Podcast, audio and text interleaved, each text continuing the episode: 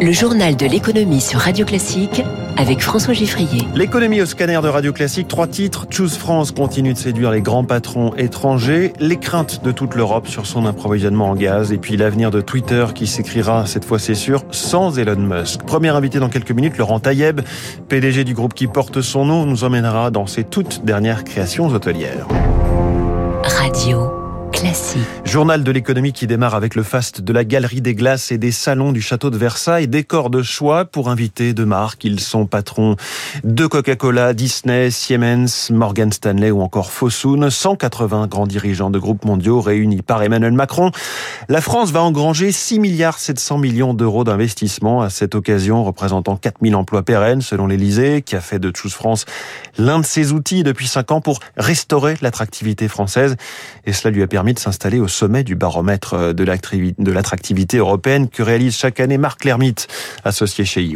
Il faut rencontrer inlassablement les chefs d'entreprise, les convaincre, leur montrer aussi ce que ce nouveau gouvernement a en tête, les marges de manœuvre qu'il aura. Un pays qui a montré qu'il savait se transformer, qu'il avait fait une partie seulement du chemin, mais qu'il avait fait du chemin depuis quelques années pour euh, réduire son coût, pour améliorer sa fiscalité, et puis toujours un pays de talent scientifique, de talent technologique. Et ça, les investisseurs, les entreprises de tous les secteurs cherchent ces talents rares et ces compétences, et ils les trouvent en France. Une France qui brille à Versailles aujourd'hui, une France qui s'inquiétait d'elle-même à Aix-en-Provence ce week-end. Si on a écouté ce qui s'est dit aux rencontres économiques d'Aix sous la houlette de Jean-Hervé Lorenzi, leur président, il y a tout de même de quoi pâlir devant l'ampleur de la tâche et des réformes qui s'imposent. Les thèmes, c'est les trous noirs de la politique française, le logement, la jeunesse et euh, le débat sur les salaires, les dysfonctionnements de l'appareil d'État qui est lié à son organisation même, qui ne fonctionne plus. Il faut trouver d'autres nouvelles modalités, d'où l'idée d'avoir des budgets, de véritable autonomie de chacune des entités qui fournissent un service public. Alors un, défi parmi d'autres, celui-là est vraiment chronique, il s'agit du déficit commercial français. 13 milliards d'euros en mai, on l'a appris ce week-end.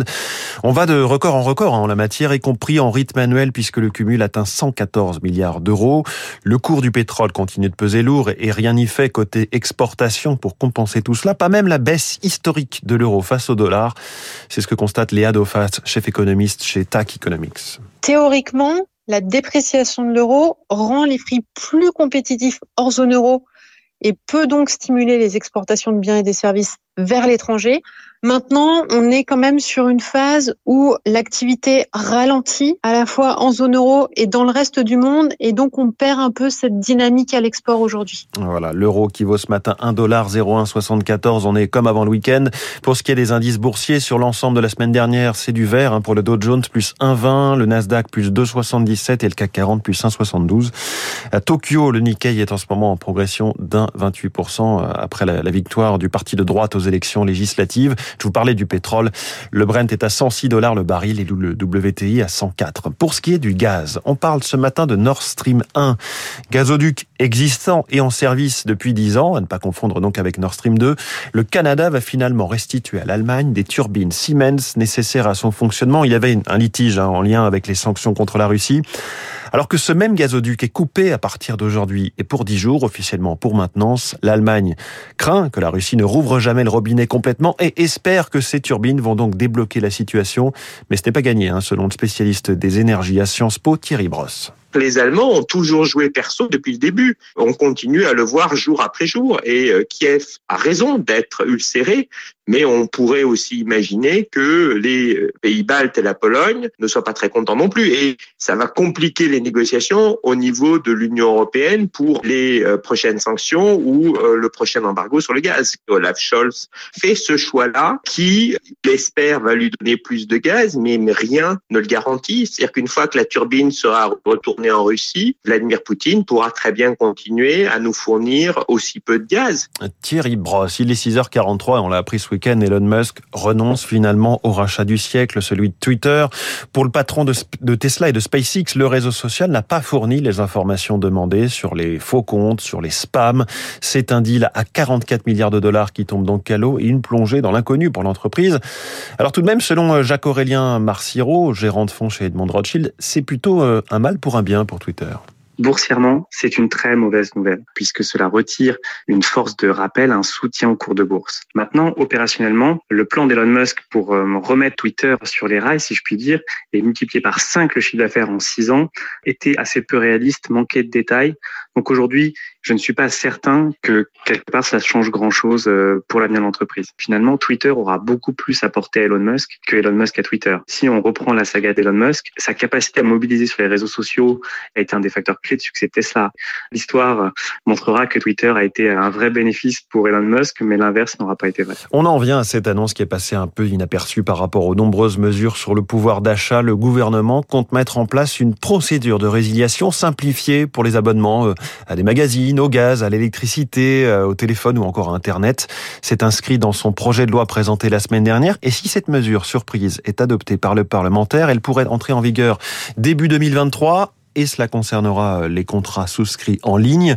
L'idée, c'est vraiment de rendre les consommateurs moins captifs et de favoriser la concurrence, Émilie Vallès. Dans le secteur de l'énergie, c'est souvent le nouveau fournisseur qui s'occupe de la résiliation pour son client, pareil pour l'assurance. Donc cette mesure ne changera pas grand-chose, explique Patricia Fouché, juriste à l'Institut national de la consommation.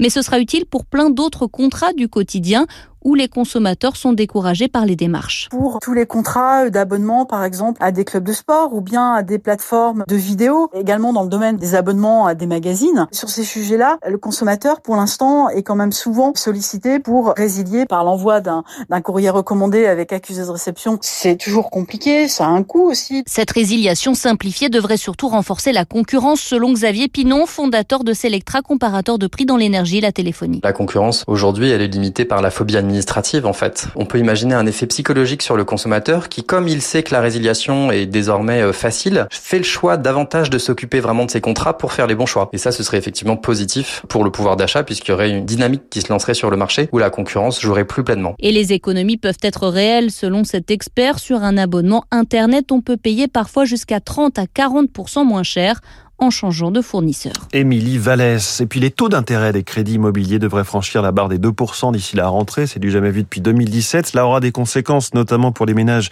les plus modestes. Un tiers des projets avec des revenus en dessous de 3 000 euros se verront refusés. Mais ce n'est pas le seul impact hein, de cette remontée des taux, nous dit Henri Bugy-Cazot, président de l'Institut de management des services immobiliers. Il y a des ménages qui ne vont même pas envisager un projet immobilier en se disant bon, j'ai aujourd'hui euh, peu de chances d'obtenir un crédit. Il y a une sorte de dissuasion psychologique quand on voit que les taux euh, augmentent.